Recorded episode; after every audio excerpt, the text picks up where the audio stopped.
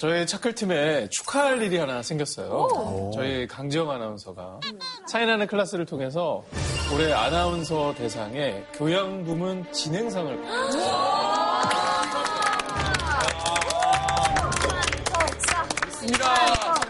네. 저에게 주는 상이 아니라 정말 빈말이 아니라 우리 모든 제작진과 우리 착한 식구들에게 주는 상이라고 생각을 하고 있습니다. 네. 자, 제가 오늘 뭐 수상을 또 했고 해서 오늘 게스트를 소개를 좀 해볼까 합니다. 네. 오늘 게스트 힌트를 준비했습니다. 보시죠. 그림자. 그림자. 어, 희대의 사기꾼이고 일요일의 전령. 탑골 방탄. 꼴방탄은 뭔데요? 자, 이게 오늘 게스트의 별명이에요. 일요일에 전령하면 저는 송혜 선생님 생각나거든요. 아. 근데 나머지가 안 맞잖아요, 전혀. 그러니까 탑골 방탄이라는 게 요즘에 인터넷에서 탑골이 약간 좀 굉장히 옛날 사람 그러니까요. 그런 걸 하고 방탄은 이제 아이돌이니까 옛날 아이돌. 어, 옛날 아이돌. 이 아닐까. 옛날 아이돌. 옛날 아이돌? 아이돌이라고요? 옛날 아이돌은 뭐 많았지, 뭐. 탑골 방탄. 지금도 약간 의상 자체가 어, 그러네. 약간 탑골. 탑골 시스터즈나 그래서 여기 못 안고 오는 거예요, 여기. 그런 의상을 입고 오셨어요. 저는 첫 번째 힌트가 참 어? 희대의 사기꾼이 정말 맞다고 생각을 해요. 저 정말 사기 많이 당했어요. 이분한테. 헐, 근데 그럼 나오시면 안 되는 분 아니에요? 그러니까 아직까지 일요일마다 뭘 하시는 분이다. 그렇죠. 전국 노래자랑의 정말 강력한 라이벌이었죠. 송미 선생님의 라이벌이시더라고요. 자, 오늘의 게스트 소개하겠습니다. 죽은 영화도 되살리는 마술사 김경식 씨입니다.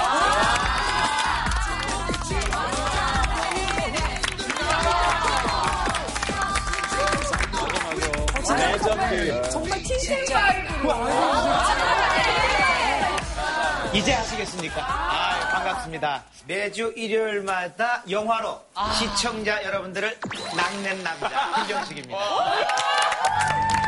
자, 오늘은 차이나는 클래스 우리 시청자들을 제가 낚기 위해서 여기 왔습니다. 아니, 근데 네네. 진짜 안 늙으세요. 진짜 동안이세요. 정말 변함없으세요. 20년 전이나 치니까. 의학의 도움도 좀 받고, 뭐. 아, 그럼요. 뭐 섭생도 좀 하고. 네. 섭생이 뭐예요? 어, 너무 탑골 용어 아니에요, 섭생? 섭생이란 건 무엇이냐? 음식 먹는 거, 그리고 생활하는 걸 다 합쳐서 이 섭생이라고 합니다. 뭘 파셨어도 잘 파셨을 것 같아요. 살 뻔했어요, 섭생이라는 거.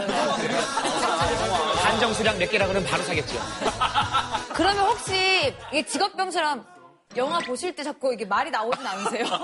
아, 그 더빙하는 것처럼 영어 나오면은 여기 한 남자가 있습니다. 그러니까 그런 거는 약간 있어요. 이렇게 고유 명사처럼 돼 있는 게 여기 홍진경이 있습니다. 그리고 오상진도 있지요. 이 두 사람은 어떻게 엮였을까요? 과연 맞아, 이들은 맞아, 맞아. 차이나는. 클래스다. 차이나 많이 차이나 많이 차이나는 클래스로 성공할 수 있을까요? 이렇게 되는 거니까. 그러니까 이게 비교 이런 거나 아니면 같이 놔두고 이렇게 하는 거는 저도 모르게 이제는 한 18년 되니까 나도 모르게 막 나와요. 그나저나 오늘 차클 영화 얘기하나 보다.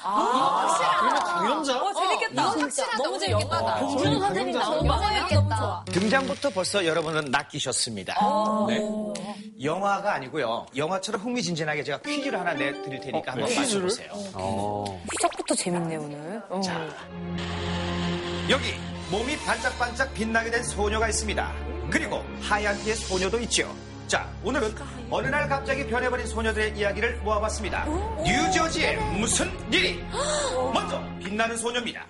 반짝반짝 작은 별 아름답게 비추네 왼쪽 다리에서 오른 다리에서 어느 날부턴가 온몸이 반짝반짝 변해버렸다는 한 소녀.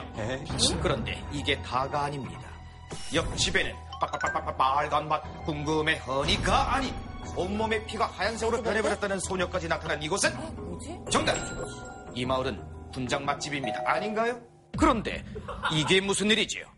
다음날 이 금손 소녀들이 모두 숨진 채로 발견이 됐는데요. 놀란 가슴 진정시킬 새도 없이 뼈에 구멍이 숭숭 뚫리거나 이빨이 모두 뽑힌 참혹한 모습으로 마을 소녀들 아홉 명이 숨진 채 발견됐습니다.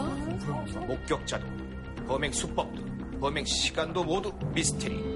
유일한 단서는 이 소녀들 모두 시계 공장에서 일했다는 점. 할로윈 분장 맛집인 줄 알았다가 범인 추적 널뛰는 이야기. 뉴저지에 무슨 일이? 이 소녀들을 죽인 범인은 과연 누구일까요? 여러분 아시겠습니까? 아, 영화 예고편처럼 막 순식간에 확 지나갔는데 먼저 이것부터 얘기해 주세요. 실화예요? 픽션이에요? 뭐예요? 실화입니다. 소녀 아홉 명 모두 죽었습니다. 키워드는 모두 시계 공장에서 일했다고 합니다. 어, 시계랑 무슨 상관이 있을까요? 옛날에는 우리가 화장품에도 막 수은 넣고 막 뭐 모를 때는 막 썼잖아요. 동동구리무 할 때 예. 수은을 갖다가 넣어서 그걸 바르면 이제 희게 됐었죠. 얼굴이 더 하얗게. 그러면 그거는 납중독이 됐죠. 그런 거 아닐까? 약간 수은이나 뭐 이런 다른 물질을 중금속 공장에서 시계에다가. 자, 요 힌트를 드리자면은 네. 부인, 부인? 퀴리 부인. 마리 큐리.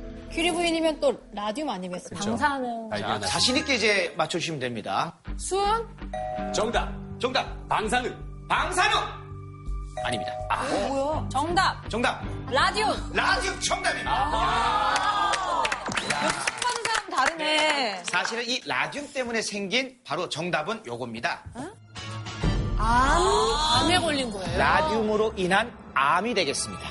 근데 라디움은 그 암을 치료하는 그런 치료 방법 중에 하나라고 들었던 것 같은데. 방사능 아닌가요? 치료 하잖아요. 아니에요? 맞죠? 방사능 치료를 하잖아요, 암은. 그. 부분은 어, 제가 사실 여기 그냥 강의하러 나온 게 아니고요. 아, 그렇죠. 아, 조교입니다. 아, 그러면 오늘 주제가 암이에요?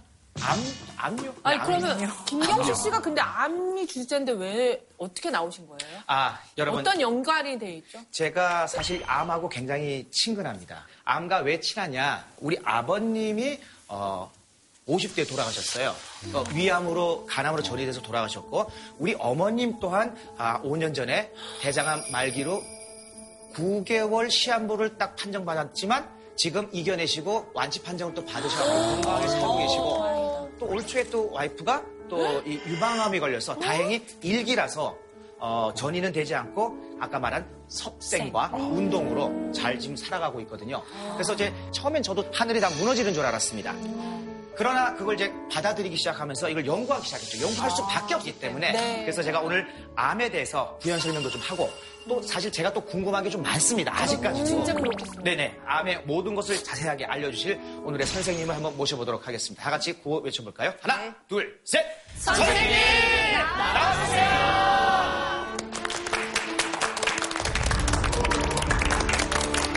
안녕하세요.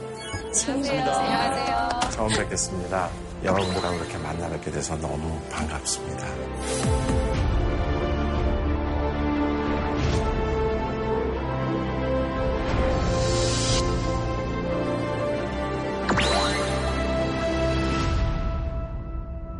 선생님의 어떤 분위기 자체가 너무나 카리스마 있으시고 약간 위압감이 있어서 암세포가 뼈도 못 추릴 것 네, 같아요. 암을 때려서 잡으실 것 같아요.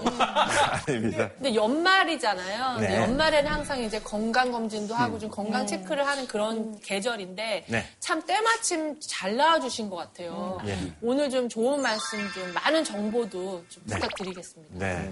선생님, 그리고 그 아까 퀴즈 있잖아요. 네. 그 여공들이 정말 그 라디움으로 인해서 암에 걸려서 사망한 건지 그 진위 여부를 좀 알고 싶습니다. 처음에 이 라디움을 발견한 그 부부, 퀴리 부부죠. 이것이 그 당시에는 암을 치료하는 식물질이 나왔어. 이렇게 얘기하면서 우유에도 쓰이고 정수기에도 들어가고. 라디움이요? 네. 라디움 버터. 그리고 어디에 많이 쓰였냐면 어두운데 푸르스름한 빛을 보이기 때문에 야광이 필요로 한 시계, 그 도료로 사용합니다. 그래서 여공들이 잘 칠해야 되니까 라듐이 들은 붓을 가지고 코에다 이렇게 붙인다든지 해서 붓을 예리하게 해서 작업을 하게 된 것이죠. 그런데 10년이 채 못 가서 혈액이 하얘지고 몸에 덩어리가 크게 생기고 어이구, 저거 봐. 어우. 죽어가기 시작합니다. 지금 생각하면 그러한 종양들은 백혈병도 있었고요. 그 다음에 육종이라고 하는 종양도 있었고, 또 우리가 알지 못한 여러 형태의 종양들로 사망했을 거라고 생각이 듭니다. 선생님이 전공하신 분야가 이제 종양내과죠? 네, 그렇습니다. 종양내과가 정확하게 이제 어떤 분야인지 네. 좀 설명이 좀 필요할 것 같은데요. 예, 암을 치료하는 데는 여러분들 잘 아시다시피 수술적인 방법도 있고, 그것은 외과 의사의 몫이죠. 그 다음에 방사선 치료도 해야 되죠. 네. 그것은 방사선 종양학과 선생님들이 치료를 합니다. 그런데 상당암은 사실은 전신적인 질환으로 우리가 보거든요. 그 이유는 영상 검사에서는 딱 여기에만 머물러 있다 하더라도 사실 대부분의 암은 그 자리에 있지 않고 암세포들은 전신 혈액을 순환합니다. 아, 전이가 되는군요. 네, 그렇습니다. 그렇기 때문에 전신적인 치료가 필요한 것이고 수술은 어떤 순서로, 방사선 치료는 어떻게 하고, 항암 치료는 어떻게 하고 이 순서를 계획하는 사람이 종양내과 의사이기도 합니다. 네. 근데 진짜 이제 뭐 원인도 알고 치료법도 개발이 많이 됐지만 그럼에도 불구하고 암은 진짜 되게 무서운 질병이라는 생각이 많이 있잖아요. 네, 네. 근데 저도 난소암 1기 판정을 받았었는데 되게 운이 좋게 1기에 발견이 돼서 아, 저는 그러셨어요? 예, 정말 네. 완치를 할 수 있었는데 네. 그때 진짜 항암 치료가 정말 힘들었었거든요. 네. 항암 치료 때문에 고통받는 분들 굉장히 또 많으신 것 같아요. 네. 네. 제가 참 고마운 거는 대부분의 유명인들이 치료받고 있는 사실을 그렇게 아리려고 하지 않습니다. 근데 오늘 홍진경 씨는 이렇게 이런 자리에서 당당히 항암 치료를 받고 이렇게 좋은 모습으로 나와서 얘기해 주실 수 있어서 다른 많은 환자들한테 큰 도움이 될 것 같습니다. 예전에는 3년이 지나면 완치라고 했는데 요즘은 5년이 지나야 5년이에요, 5년. 완치라 그런대요. 네.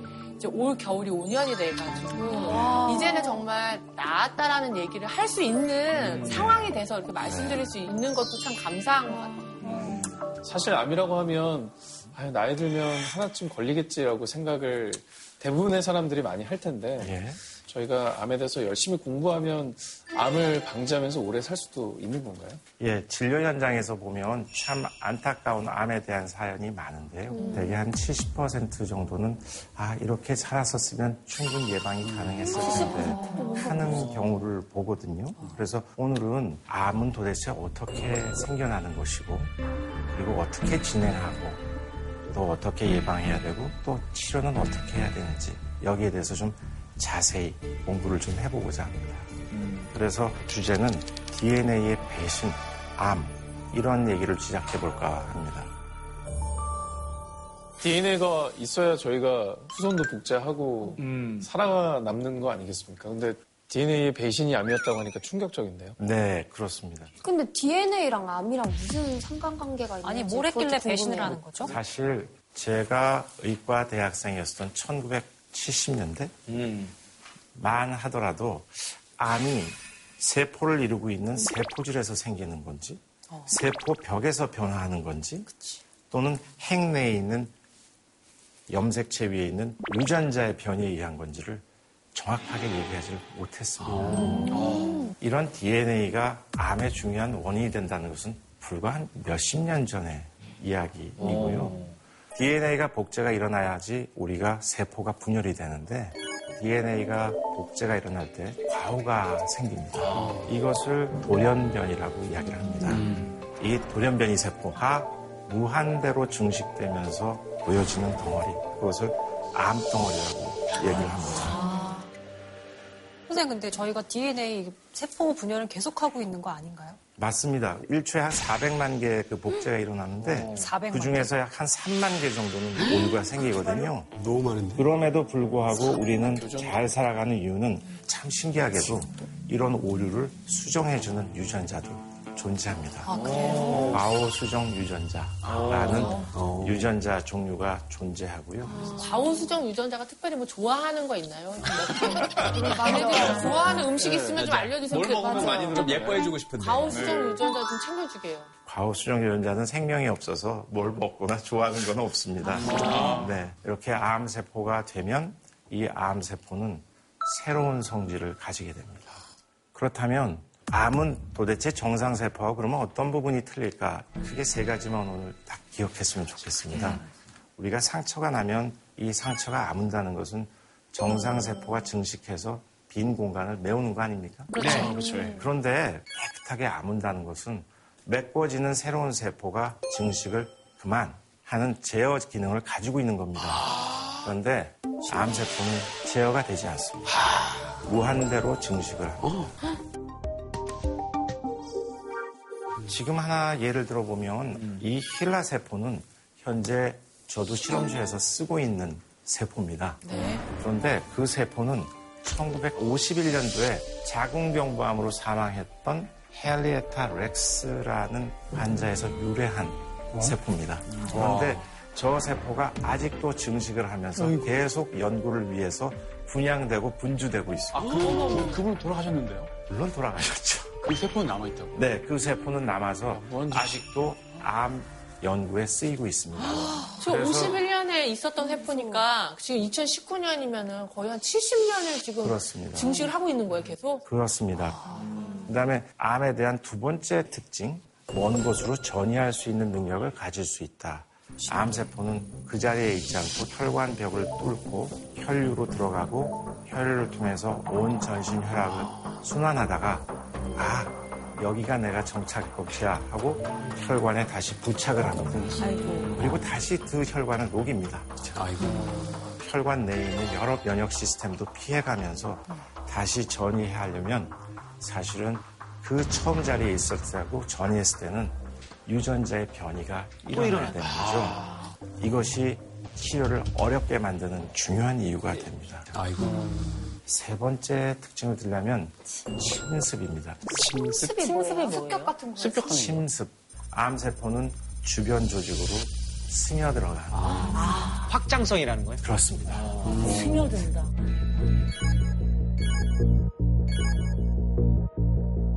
DNA가 그 오류를 일으키면 암이 발생한다고 하셨는데요. 어떻게 해서 오류가 발생하는지 궁금합니다. 예, 이제 왜 DNA의 변이, 돌연 변이가 발생하는지 그 원인을 좀 알아보겠습니다. DNA의 돌연 변이의 첫 번째 원인은 방사선. 방사선. 아까 잠깐 처음에 얘기했던 이 라디움을 발견한 퀴리 부인. 사실은 노벨상을 받을 때 시상식에 참가하지 못할 정도로 몸이 많이 안 좋았다고 해요. 아마 방사선에 피폭이 많이 됐기 때문에 그랬을 거라고 생각합니다. 평소에도 연구하려고 주머니에 그냥 예, 물질을 넣고 다녔다고 그러더라고요.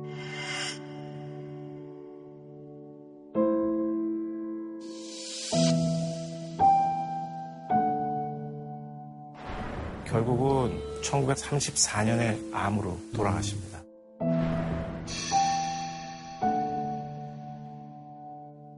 암을 일으키는 방사선 중에는 네. 고강도 방사선과 저강도 방사선 두 가지로 나뉘어지죠. 네. 굉장히 강도가 높은 고강도 방사선. 1986년도에 우크라이나의 체르노빌 원전 사고.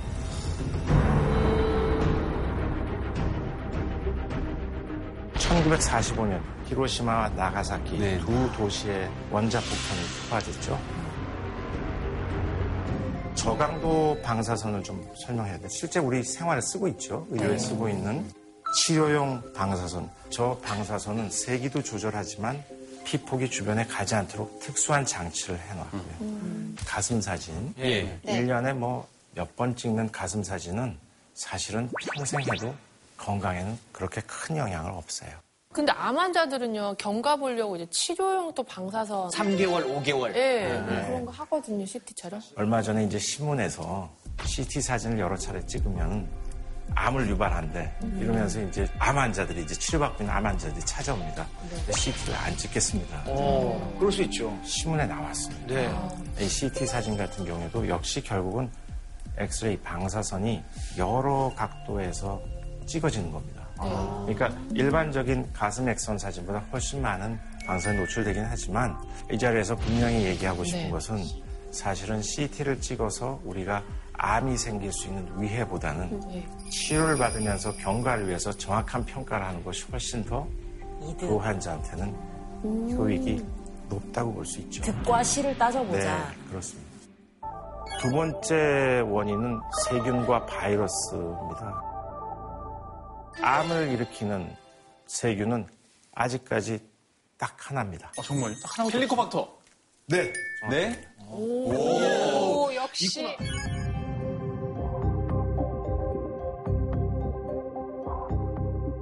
저 점막을 덮고 있는 위액은 강산성이거든요. 사실은 웬만한 균은 저기에서 살 수가 없어요. 네, 네. 저기서만 살 수 있도록 특화된 애들이 독한 녀석이네요. 정말 나쁜 독한 녀석입니다. 그러면 처음에 쟤는 왜 생기는 거, 뭘 먹으면 생겨요? 글쎄요, 아직 그 원인은 잘 밝혀지지 않습니다. 그럼 쟤는 안 죽어요, 선생님? 어딜 아, 가죠? 예, 좋은 말씀이신데요. 항생제를 써서 위에 있는 헬리코박터 파이로긴을 없애는 겁니다. 아, 항생제는 없애나요? 개발이 돼 있나요? 네, 쓰고 있습니다. 쉽게 없어지긴 하나요? 네. 생기는 뭐 것도 두 번, 세 번, 한 3, 4주의 요법으로 제균이 되고요. 위에는 그 영향이 없고요. 예, 위에는 큰 영향이 없습니다.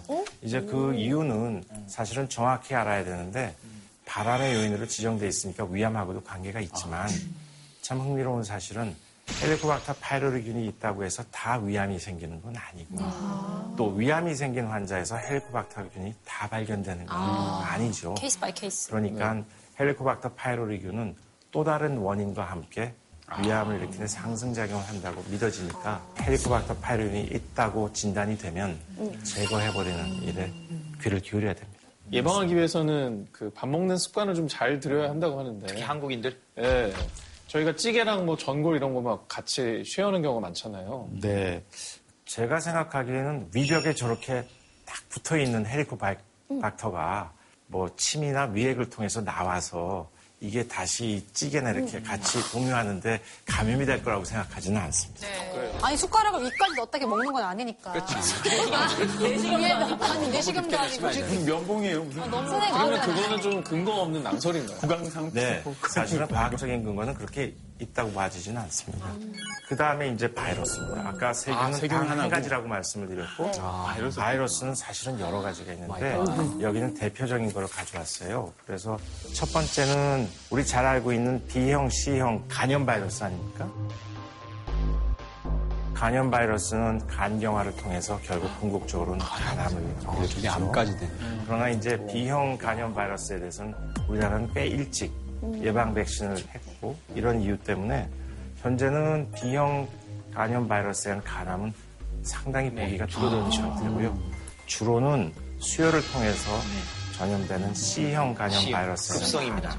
이 상당수를 차지하고 있습니다. 그 다음에 인유두종 바이러스는 자궁경부암을 일으키는 중요한 원인이 되는데요. 선생님, 인두유종 바이러스 백신 같은 거 개발됐잖아요. 그래서 여성분들이 좀 많이 맞은 걸로 알고 있는데 저게 남성에 맞는 것도 어떤 저- 병 확산 예방에 도움이 된다고 하더라고요. 그게 맞는 말인가요? 아시는 것처럼 인형 유두종 바이러스가 생기면 현상적으로 나타나는 거는 안타깝게도 여자들한테 암으로 나타나잖아요. 하지만 남자한테 무슨 암이 생긴다는 얘기는 별로 없죠. 왜냐? 남자들은 보균자죠. 어. 그러니까 남자분들은 본인들은 자궁이 없는데 왜 맞아야 되냐 이렇게 반발감을 갖더라고요. 선진국 몇 나라, 캐나다라든가 이런 나라에서는 남자 청소년들도 지금 접종을 하고 있어요.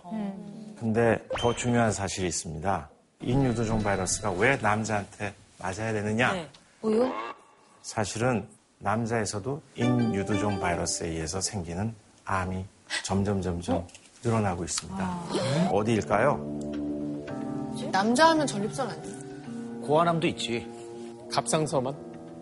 구인두암입니다. 구인두암. 처음 들어보시죠? 부인. 구인두암. 구인두라고 하는 것은 우리가 해부학적으로 편도가 속해 있는 부위를 구인두라고 얘기를 합니다. 약 20년 전부터 유럽과 미국에서는 편도암의 발생 빈도가 높아지고 있다는 겁니다. 결론은 남자도 꼭 가서 주사를 맞아야 된다. 그렇죠. 그래서 남자도 주사를 맞아야 한다는 것이죠. 자, 그러면 우리 방사선 바이러스는 또 뭐가 있을까요? 미세먼지 같은 거 있지 않습니까? 예, 제일 많은 화학 물질. 화학 물질.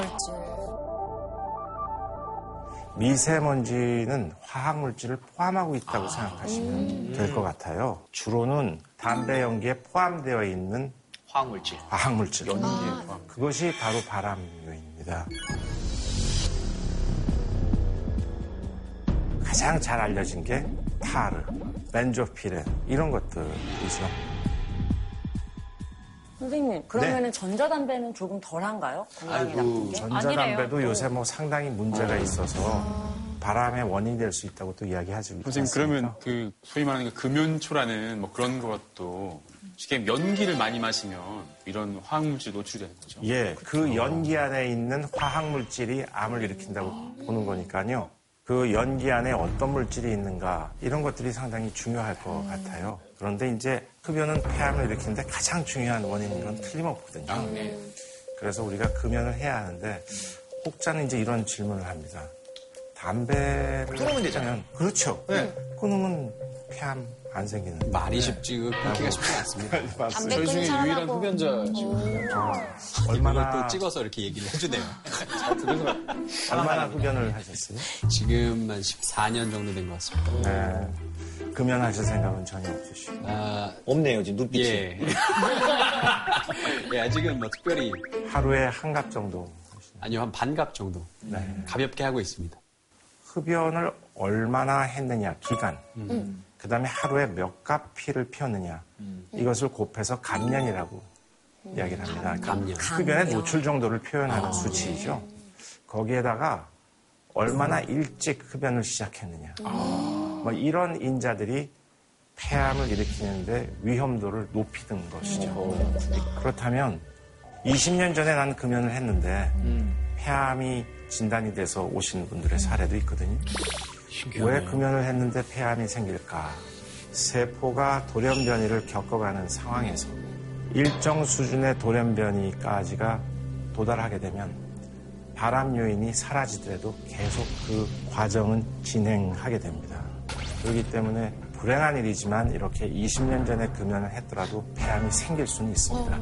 하지만 그렇다고 해서 지금 계속 필요한 얘기냐? 그건 아니고요.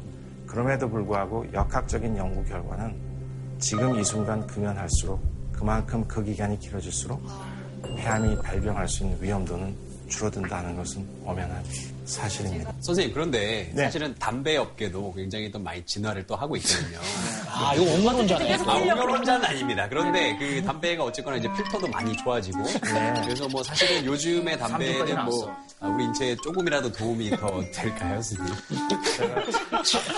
징하다, 징해. 징하다. 용구 씨에게 불편한 진실을 좀 말씀드리겠습니다. 1970년대까지만 해도 세계적인 담배 회사들이 승승장구했다고 해요. 너무너무 잘 팔리는 거죠. 근데 폐암이 이제 늘어나기 시작합니다. 그러면서 아, 이 흡연이 중요한 원인이구나. 이렇게 되면 담배 회사의 매출이 떨어지죠. 떨어지잖아요. 그래서 필터 담배를 만들어냅니다. 발암 물질이 다 여과가 될 겁니다. 그러니까 마음 놓고 피셔도 됩니다. 그러면 과연 그것이 판매된 이후에 폐암의 발병률은 미국에서 떨어졌을까? 그렇지 않다는 보고가 2000년대 초반에 나옵니다. 실질적으로 폐암의 발병률은 줄어들지 않고 폐암 종류, 조직학적인 종류의 변화만 가져온 겁니다. 아니. 그래서 폐암은 필터가 없었던 담배 시절에서는 편평상 비세포암. 이 경우는 기관지 중심부에 주로 생깁니다. 그러니까 가래도 많이 생기고 혈담도 나오고 비교적 조기에 발견되죠. 그런데 이게 왜 중요한가? 필터가 장착된 흡연을 한 이후에는 알갱이가 더 줄어들었기 때문에 더 먼 것으로 작은 입자가 산란이 돼서 안 좋네. 편평상 폐암이 아니라 폐의 말단부에 생기는 선암이 더 늘어나게 됩니다. 이세 담배 연기네요. 왜 그게 무서운가? 실질적으로 폐 말단부에 생기기 때문에 발견이 늦어집니다. 폐에는 신경 섬유가 존재하지 않습니다. 아무리 커져도 아프지 않아요. 근데 왜 안 아픕니까? 사실 환자들이 아파서 오는데요. 그 이유는 흉벽에는 신경세포가 있기 때문에 흉벽까지 닿았을 때 또는 흉벽에 생겼을 때 통증이 느껴지는 것이지 그렇다면 진행 정도가 엄청난 거잖아요. 네, 많이 진행된 다음에 발견이 되기 때문에 그만큼 조기 발견이 어렵다. 아까 얘기했던 전이가 빠져. 용주 씨 폐 괜찮아요? 암을 그암 유방 입자를 걸러준 게 아니라 그 입자를 작게 만들어준 거에 불과했네요. 맞습니다. 그리고 사실은 더 심각한 것은 흡연을 하면은 폐암만 생기는 게 아니고요. 신장암, 방광암, 그리고 위암도 흡연이 관련돼 있고 심지어는 유방암의 원인 중에 하나도 흡연이 들어가 있습니다. 그래서 흡연은 정말 우리가 반드시 피해야 될 발암 요인이다. 이렇게 다 같이 다들 한번 얘기- 눈길만 한번 주십시다. 이 얘기하면서 용주 씨만 봐. 끊으세요. 오해는 꼭 끊을 수 있도록. 그래요. 아니, 새해 다른 계획은 몰라도 정말 네. 시청자 여러분뿐만 아니라 우리 용주 씨도 정말 금연은 예. 꼭 한번 성공하셨으면 좋겠습니다. 알겠습니다. 2020년 살아야죠. 금연 한번 도전해 보겠습니다. 도전! 흡연하지 않은 여성이라든가 남성분들도 폐암에 걸리고 이러잖아요. 그건 왜 그런 거예요? 이제 우리 진료실에 들어오는 환자들을 보면 오, 저는 흡연을 한 적이 없어요. 네. 여자분인데. 그리고 혹시 남편분이 흡연을 많이 해서 간접 흡연을 하신 기억은 많으세요? 별로 없는데요. 혹시 그러면 직업이 그런 노출될 수 있는 음식점에서 일을 한다든지 그런 적이 없는데요. 그러면 이제 무엇이 원인일까? 아직까지 정확하게 규명은 안 됐지만 그런 경우가 40대, 50대, 60대 여성들한테 많이 나타납니다. 한 2, 30년 동안에 폐암에 급증하는 서서히 증여하는 원인은 바로 흡연과 관련 없는 여성들에서 생기는 폐암입니다. 그 요리할 때 환기를 잘하라고 하더라고요. 환풍기를 좀 틀고 예, 창문을 뭐 그런 연유가 있긴 해요. 왜냐하면 조리를 할 때 생기는 연기 있지 않습니까? 그런 화학 물질에 의해서 폐암이 생길 수 있습니다.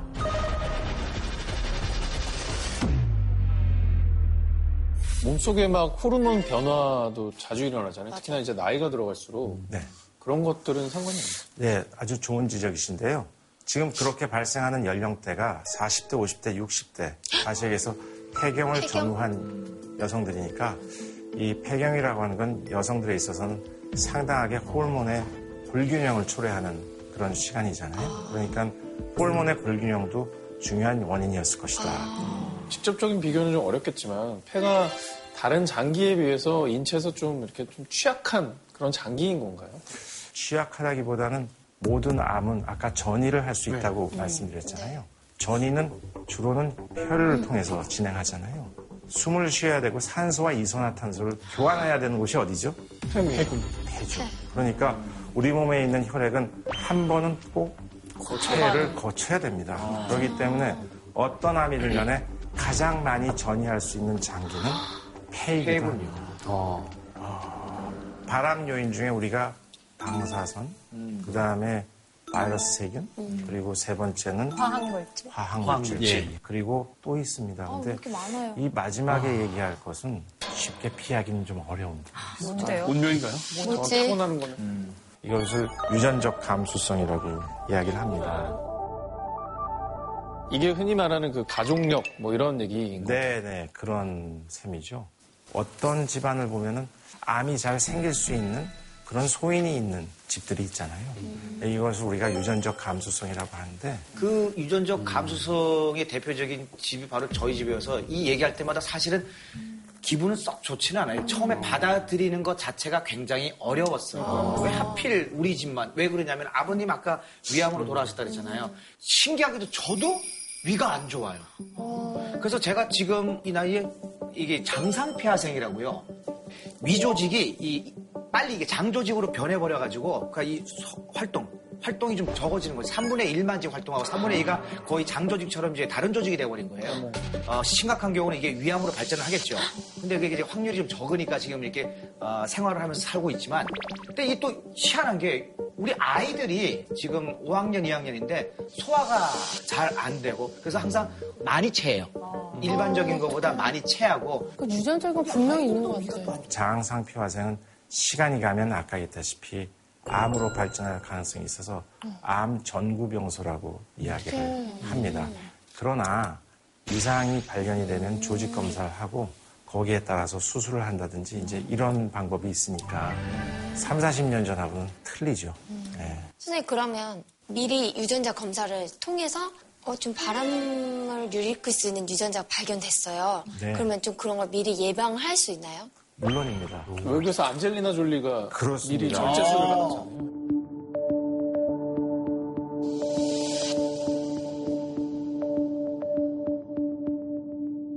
암이 걸리지도 않았는데 저렇게 미리 절제하는 거에 대해서는 어떻게 생각하세요? 분명히 부작용이 있을 맞아요, 맞아요. 것그 같아요. 당시에는 약간 좀 비난도 있었거든요. 약간 오버하는 거 아니냐. 유방암에 대한 선천적인 감수성 이런 것들을 가지고 있는 유전자가 있습니다. BRCA라고 하는 유전자입니다. 일반 여성 유방암이 발생할 확률이 대개 한 5% 정도. 근데 이제 BRCA1으로 인해서 유방암이 생겼던 그런 가게에서는 그 빈도가 40에서 80% 정도 높아집니다. 그러니까 살아가면서 언젠가는 유방암으로 발전될 확률이 높은 거죠. 안젤리나 졸리의 어머니가 BRCA를 가져서 난소암으로 돌아가셨고 왜냐하면 이런 것을 가지고 있으면 유방암뿐만 아니라 난소암도 생기기 쉽고요. 이모도 유방암으로 사망하고 그럼 이런 절제술이 예방에 많이 도움이 되는 건 사실인 거예요? 그러니까 한마디로 얘기해서 예방적인 절제술을 한 것이죠. 우리나라에서도 BRCA 이런 거 뭐 검사하는 거 있어요? 예, 혈액으로도 가능합니다. 어, 더 중요한 근거를 하나 보여드릴게요. 지금 저한테 치료를 받고 있는 환자분이신데요. 그 환자분의 유전체 검사 결과 BRCA2의 유전자가 변이가 있다고 기록되어 있습니다. 남자분이신데 유방암이 생기고 수술했고요. 이 환자가 너무 걱정을 하는 거예요. 그래서 이 분의 가계도를 조사를 해본 겁니다. 아버지 때에서는 폐암으로 사망했지만 아마도 유방암에서 폐 전이가 된 것으로 의심이 되고요. 같은 형제 대에서는 유방암으로 사망하고 또 유방암이 있었지만 생존하고 있고 한 분은 또 BRCA 유전자가 나옵니다. 그러니까 동일한 바람 유전자가 대를 이어서 그러면 이제 걱정은 내 자식은 그래서 자식분들 두 분을 했는데 역시 아직까지는 암이었지만 BRCA2라는 유전자의 양성으로 진단이 됩니다. 계속 매년 검진을 받고 계세요. 그래서 어디에서 생기든지 간에 조기에 발견하면 수술이나 방사선 치료에 근치적인 수술이 가능하니까 유전자 카운슬링이라고 얘기하는데 상담을 통해서 우리가 예방적인 수술도 하면은 극복할 수 있다고 저는 생각합니다. 선생님은 중요성을 어느 비중으로 좀 보세요? 유전적 요인과 또 생활 습관. 아까도 말씀드렸지만 이런 유전적인 소인은 아주 극소수이기 때문에요. 훨씬 더 많은 비중은 식사와 생활 습관의 잘못된 습관이 더 중요하고요. 일본에서 이런 연구를 했습니다. 일본에서 계속 살고 있는 일본 사람들의 암 발생 빈도, 소화기 암을 봤고요. 네. 일본에 살고 있다가 하와이나 미국으로 이민 갔던 사람들이 2, 30년 후에는 어떤 암이 생길까 이런 역학 조사를 했거든요. 역시 일본에 사는 사람들은 위암이 계속 높지만 미국으로 이주를 가서 이민 가서 거기에 사는 사람은 위암의 발생 빈도는 떨어지고 대장암이 높다는 걸 알게 됐어요. 저는 이제 지리적인 요건이 아니라 식습관이 중요하다는 것을 보여주고 아마 육류랑 뭐 치즈 이런 걸 그렇습니다. 많이 서구화된 때. 식습관이라는 건 바로 육류라든지 이런 식습관의 행태가 바뀌어졌기 때문에 암에 대한 형태도 바뀌어졌다고 생각하는 것이죠. 참 습관을 고친다는 게 어렵잖아요. 어려워요. 하지만 극복할 수 있는 사람이 암에서 자유로워질 수 있다.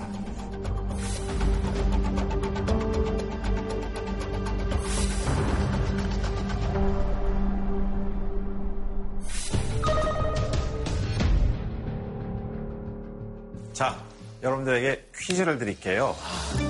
이 직업의 여성들은 특히 유방암에 많이 걸린다. 신비로운 교감을 하는 이들이 있는 곳에서는 암에 안 걸린 사람을 찾아보기가 힘들다. 성직자 아닙니까, 선생님? 성직자. 신비로운 교감? 그러니까 거의 신비로운 한 교감을. 90% 가까이 어? 맞습니다. 어, 정말요? 수녀님 아니에요, 수녀님. 정답입니다. 수녀님이에요? 모유수유를 안 하시잖아요. 그렇지. 결혼 안 하시니까. 아, 그게 이유였는데? 모유수유를 하면 유방암 확률 확 떨어진다. 확 떨어지고. 팩트입니까, 선생님? 정말이에요? 예, 맞습니다. 실제적으로 유방암을 일으키는 이유 중에는 호르몬이 상당히 중요하거든요. 여성 호르몬이 중요한데 네. 이렇게 수녀님들은 결혼을 안 하시잖아요. 네. 그러니까 아이를 안 낳잖아요. 수유를 또 안 하시잖아요. 이렇게 되니까 여성 호르몬 중에서 에스트로겐이라는 호르몬이 과다하게 분비가 됩니다. 이런 호르몬의 불균형이 결국은 시간이 흐르면서 유방암을 일으키게 되는 거죠. 그런데 서양에 비해서 우리나라 경우에는 조금 더 유방암의 발생 연령이 낮습니다. 어, 왜요? 여성들은 서구의 미국에 비하면 우리나라는 10세에서 15세가 더 앞에서 발견이 됩니다. 네? 아마 제 생각엔 점점점 늘어나지 않을까 싶은데 결혼을 안 하시는 분들, 아이를 안 낳는 분들이 많잖아요. 선생님, 제가 요즘 수녀님처럼 살고 있는데요. 에스트로겐 과다 분비로 인한 유방암을 이런 의사 수녀님들은 어떻게 어, 좀 방지할 수 있을까요?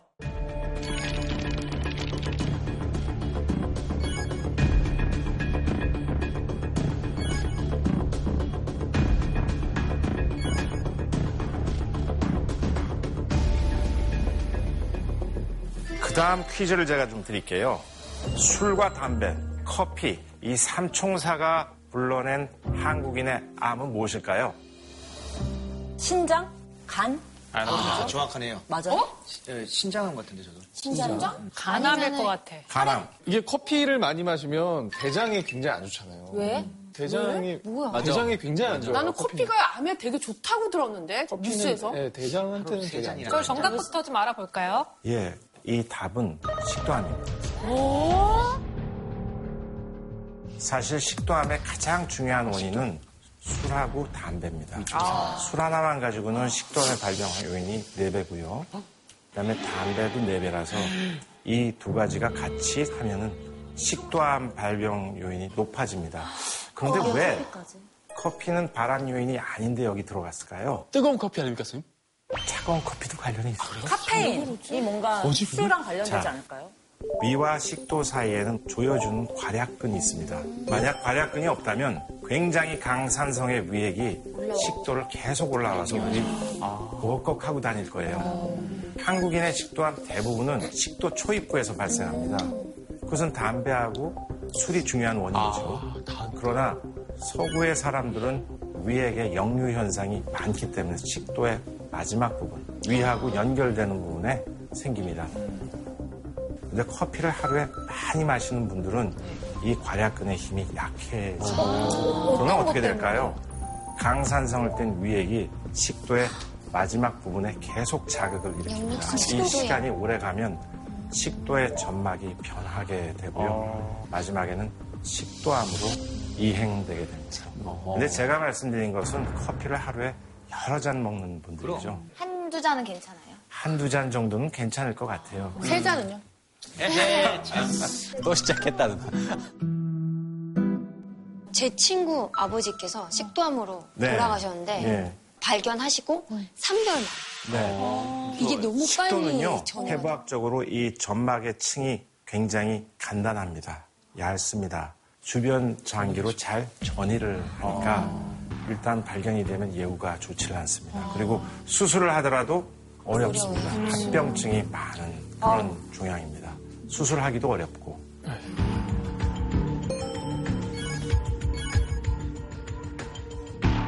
선생님 이렇게 원인을 알고 예방을 하면 너무너무 좋겠지만 이렇게 절박한 상황에서 예방하지 못했을 때 암 환자를 치료하는 분이시니까 또 치료법에 대한 얘기를 좀 저희 듣고 싶거든요. 네, 네, 네. 얘기해 주세요. 암 어떻게 치료할 것인가?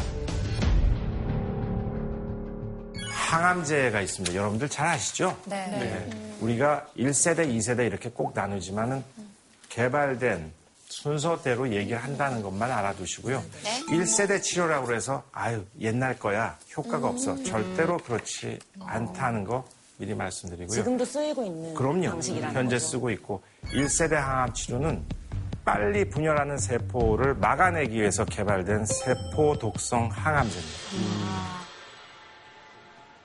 암세포는 정상세포보다 빨리 복제와 증식이 일어나니까 정상세포보다 빨리 증식하는 세포를 표적을 해서 그것들만 이제 죽이는 거죠. 그런데 정상세포 중에서도 빨리 증식하는 곳이 있는 거예요. 머리카락 모낭세포, 입안의 점막세포, 장의 점막세포, 골수에 있는 조혈모세포. 이런 것들을 무차별로 공격을 하니까 부작용이 나타나요. 탈모가 생기잖아요. 입이 헐잖아요. 장 점막이 손상이 되니까 설사가 생겨요. 백혈구 감소와 혈소판 감소 때문에 출혈이 생기고 감염이 생기잖아요. 최인호 선생님 아세요, 여러분? 네. 깊고 푸른 밤. 네.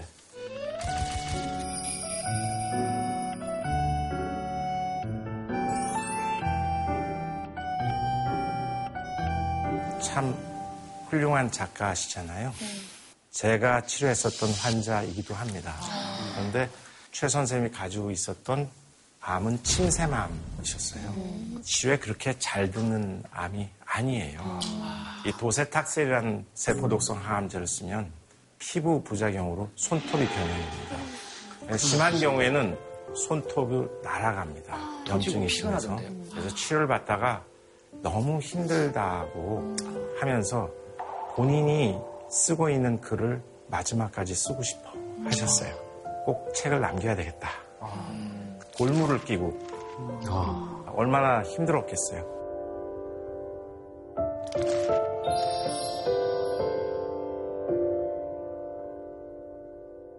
이런 것들 때문에 항암 화학요법을 받으면 오히려 안 받는 것보다 더 못해 라고 얘기하고 치료를 거절하시는 분들도 있거든요. 힘들어하시죠. 하지만 예전보다는 훨씬 더 좋은 항암 화학요법도 있고 머리가 안 빠지는 치료도 있고 지금 말씀드렸던 부작용을 슬기롭게 극복할 수 있는 그런 방법도 있기 때문에 너무 두려워하지 말았으면 좋겠다 얘기를 꼭 드립니다. 그러면 어떻게 하면 정상세포는 건드리지 않고 암세포에서 활성화되어 있는 나쁜 애들만 공격을 할 수 있을까? 그렇게 돼서 우리는 표적 치료제라는 또 하나의 무기를 가져오게 되는 것이죠. 이 가을 동화의 송혜교, 러브 스토리인 하버드의 김태희. 공통점이 뭘까요? 백혈병에 걸리지 않았었나요? 아. 진짜로. 극 중에서. 극 중에서. 정답. 백혈병. 백혈병에 걸린 주인공이 공통점입니다. 뭐만 하면 백- 백혈병. 백혈병은 무슨 근데 영화 소재에서 되게 많이 쓰였잖아요. 물질병이 대명사였어. 예, 과거의 백혈병은 불치병이라서 자주 드라마의 단골이 됐잖아요. 맞아요. 근데 말이에요. 최근의 드라마에서 백혈병에서 이렇게 드라마틱한 요소를 보여준 경우를 있으세요? 별로 같아요. 현저히 줄었어요. 혹시 백혈병이 정복이 됐나요? 그래서 이제 아, 저렇게? 시한부인분들이 안 나타나니까 예, 그 백혈병 중에서도 만성 골수성 백혈병에 똑똑한 표적 치료제가 등장하게 됩니다. 실제 만성 골수성 백혈병은 갑자기 사망하는 질환은 아닙니다. 3 내지 한 5년 정도의 만성기를 거칩니다. 만성기 동안에는 우리가 일반적인 항암제를 통해서 잘 조절이 되죠. 하지만 급성기가 찾아오게 되면 사실은 이렇다 할 항암제가 없었던 시절이 있었죠. 유일한 완치 치료법은 골수 이식이었습니다. 조혈모 세포 이식이었습니다. 근데 이제 조혈모 세포 이식을 하더라도 성공률은 10%이 지나지 않았거든요. 그런데 만성 골수성 백혈병에는 아주 특징적인 염색체 이상이 있다는 것을 저희들이 오래전서부터 알고 있었습니다. 염색체 중에서 9번과 22번의 염색체 일부가 잘리게 되고요. 이 잘린 부분이 다시 접합을 하게 되는데 그렇게 융합된 유전자를 필라델피아 염색체라고 얘기를 붙였어요. 이때만 해도 약은 없었어요. 아니 선생님 예. 근데 왜 필라델피아 염색체란 이름이 붙은 거예요? 필라델피아 연구소겠지 뭐. 네, 거기에서 이제 발견을 했어요. 어, 모르는 걸 김경식 원장님 같아요. 척 박사님. 김경식 원장님. 거의 지금 뭐 유전학 연구 원장이라고 보시죠.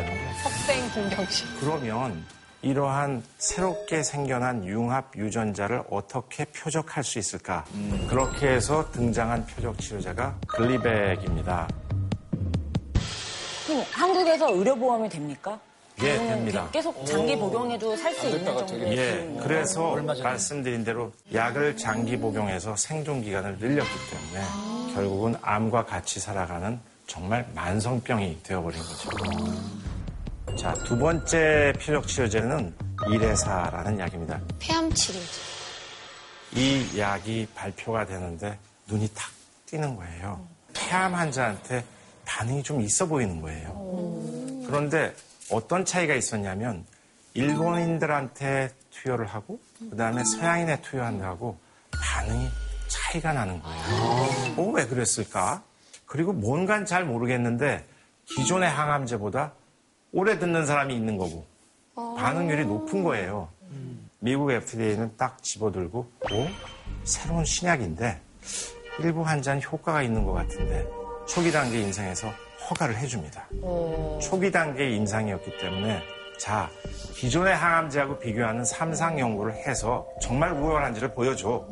하지만 필요한 환자가 있으니까 먼저 허가해줄게. 조건부 신속 허가 제도라는 것을 적용을 해서 이 일회사를 시판하게 합니다. 네. 그리고 우리나라에서도 동정적 사용 치료의 혜택이 이루어지게 됩니다.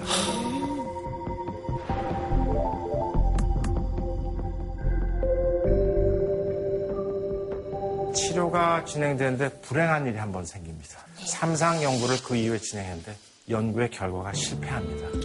기존의 약제보다 좋지 않아요. 결국은 미국 FDA는 시판을 취소합니다. 아 니 그런데 왜 서구인과 동양인의 차이는 무엇 때문에 생겼던 거예요? 맞아. 그게 약이 들고 예. 약이 출시되고 한 2, 3년 후에 이 약이 잘 듣는 환자는 폐암 환자 중에 이주야표라는 유전자의 특정 부위에 변이가 있는 환자들이 반응하더라. 그러니까 약이 개발되고 난 이후에 표적이 정확한 표적이 확인된 케이스입니다. 그런 변이는 동양인들에게만 있었던 거예요? 동양인 여성에게? 그런 변이가 그 이유는 잘 모르지만 주로는 동양인 여성에게 빈도가 높다는 것도 그 이후에 알게 됐고요. 그러니까 아까 말씀드렸던 왜 일본인과 서양인에서의 그 약에 대한 반응률과 결과가 틀렸을까가 설명이 다 되게 된 것이죠. 선생님, 그 1세대 치료제와 다르게 이 표적 치료제는 부작용이 아무래도 좀 덜 하겠죠? 그렇습니다. 정상세포는 건드리지 않고 미사일처럼 표적만 차단하거나 억제하기 때문에 정상세포를 건드리지 않는 건 부작용이 적다는 뜻이잖아요. 그렇다고 해서 표적 치료제는 부작용이 전혀 없다? 그렇지는 않습니다. 유전자 분석한 결과 약 50%의 환자는 이주에프란 유전자의 옆에 부위에 또 다른 새로운 변이가 있다. 결국은 또 내성이 생겨서 이게 참 또 좌절하는구나 하고 이렇게 의기소침해 있을 즈음에. 혜성과 같이 2013년, 14년도에 면역 항암제라는 게 개발이 됩니다. We had an MRI of my head and neck, and it showed up that it was already in four places in my brain.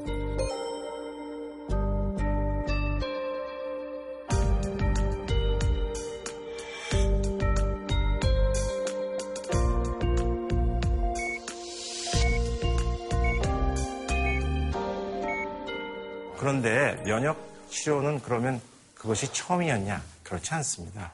면역 치료는 이미 1980년대 후반에 면역 치료제가 시도가 됐습니다. 암세포 주변에는 그 주변을 싸고 있는 면역 세포들이 존재하죠. 근데 아까 얘기하셨다시피 다 공격하면 다 죽어야 되는데 왜 안 죽을까요? 이제 이것에 주목한 연구자들이 있었습니다. T 림프구와 암세포 사이에 밀고 당기는데 분명히 어떤 물질들이 있을 거다. 이것을 발견하신 분이 작년에 노벨 생리의학상을 탄 일본 교토 대학의 혼조 다스쿠라는 교수님이세요. 암세포하고 면역세포 사이에서는 이 PD1과 PDL1이라는 게 존재하는데요. 암세포는 면역세포가 공격하지 말도록 밀어냅니다. 그것을 우리가 면역 회피라고 합니다. 이렇게 되면 면역 세포들이 공격을 하다가 지쳐버립니다. 그랬을 때 저런 고리를 차단해주는 저해제를 쓰게 되면 다시 T 면역 세포가 생기를 얻어서 암 세포를 공격합니다.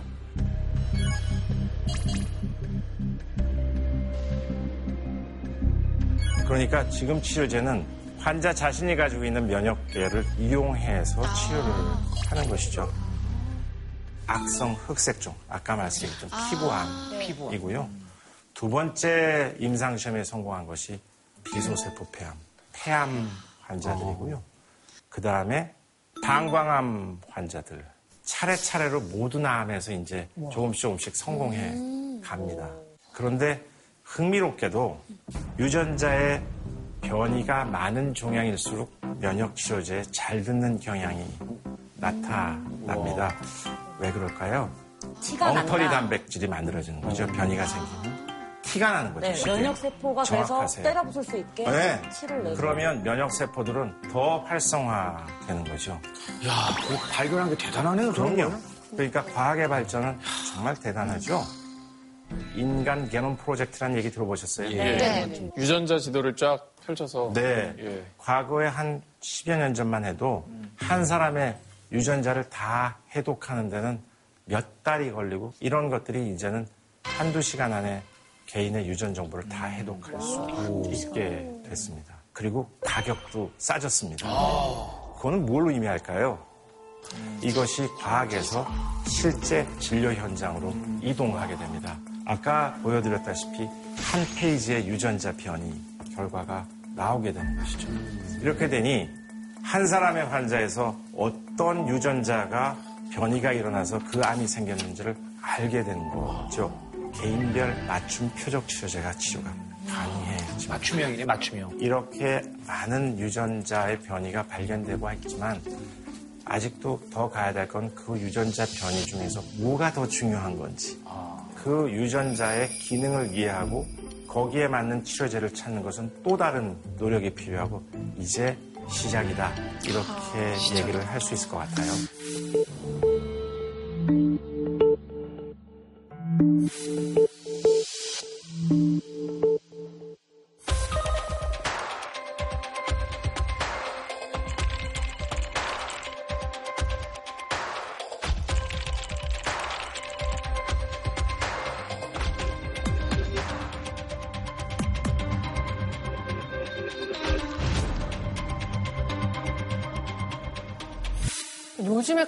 강아지 구충제가 굉장히 좀 뜨거운 감자예요. 네. 그래서 효과가 이 있다는 꼭 해야 될 것 같아요. 진짜. 위험하다는 분들도 있고요. 네.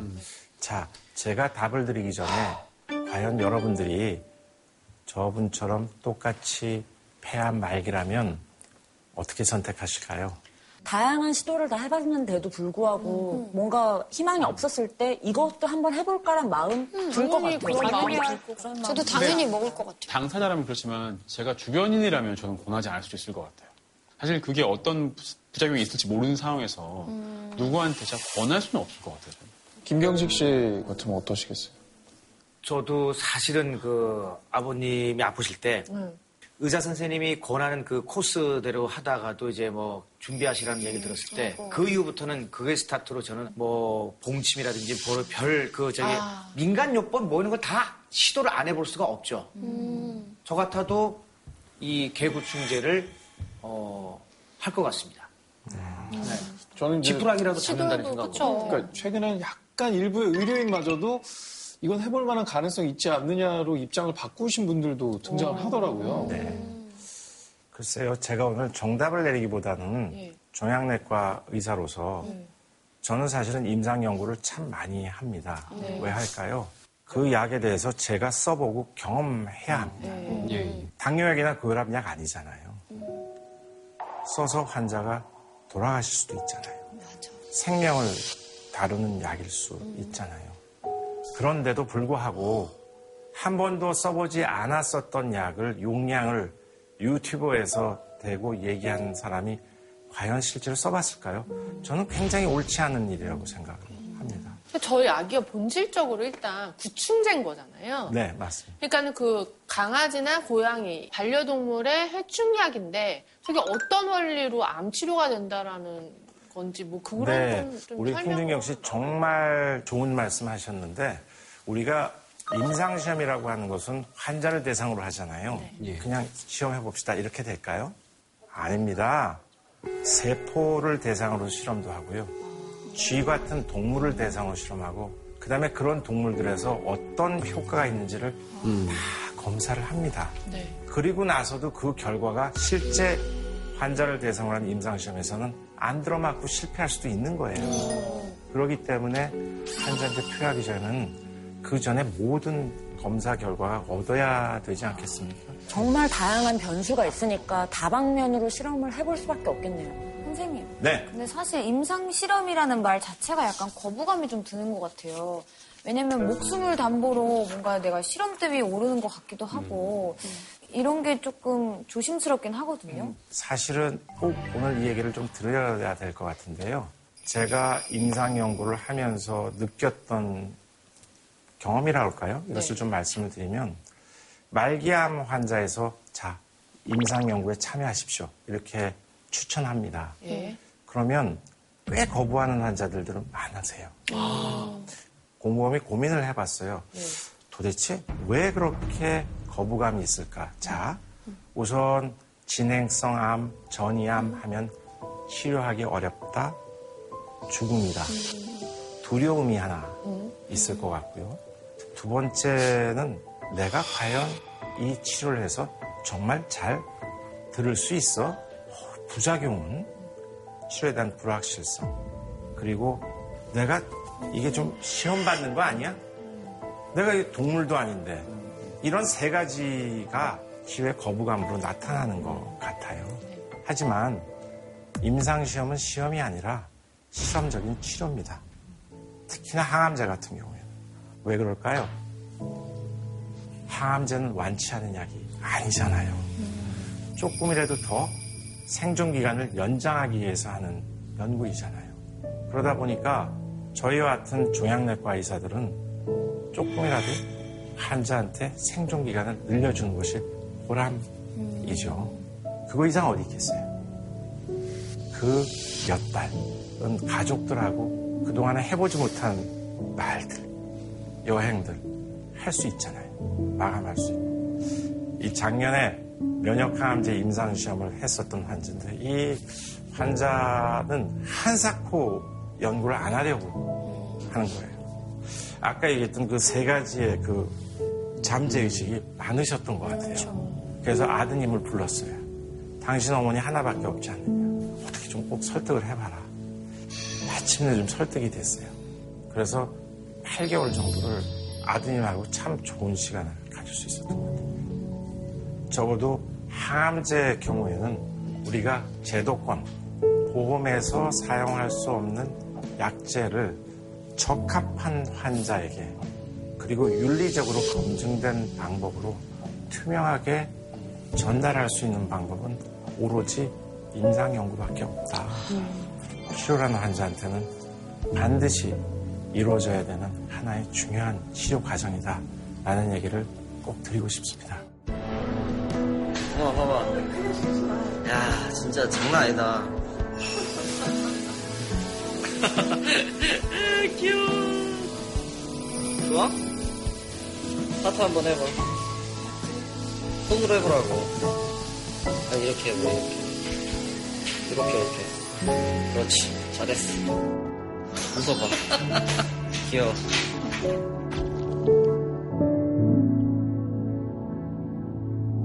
암 환자분들이나 아니면 암 환자분 같이 옆에 계시는 가족 여러분들한테는 정말 그분들한테 1년은 일반 사람들의 한 뭐랄까 그러니까 시간은 한정이 됐고 이별할 시간을 많이 주는 것도 가족들한테는 너무 좋은 시간들이거든요. 저도 너무 부, 불효자였던 게 참 사내놀이라 그래가지고 사랑한다는 말을 많이 못했어요. 근데 그 시간을 계기로 어, 임종 전에 사랑한다는 말을 아버지한테 했던 거. 그래서 참 다행이었어요.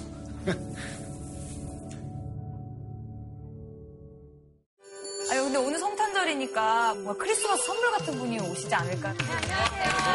네, 저는 김예원이라고 하고요. 여러 사람들이 같이 공감하고 이야기 나누면 좋을 만한 얘기 같이 나눠보려고 이 자리 나왔습니다. 사실 제 동생이 발달장애를 가지고 있어요. 근데 진단을 발달장애라고 받았는데 장애 등급을 못 받는 거예요. 출퇴근 시간에 장애인 당사자가 버스에 타는 걸 본 적이 있다. 같이 타고 출근해 본 적 있다. 퇴근 시간 없어요.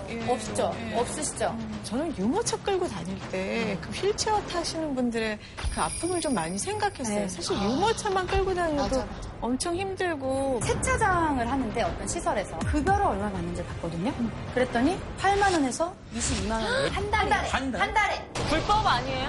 합법이면 법이 잘못된 겁니다. 이 사람한테 익숙해진 이 어떤 사회적 소수성이 노력해서 극복해야 되는 게 아니라 불편하지 않게 어떻게 사회를 만들 거냐의 문제로 접근해야 되는 거죠.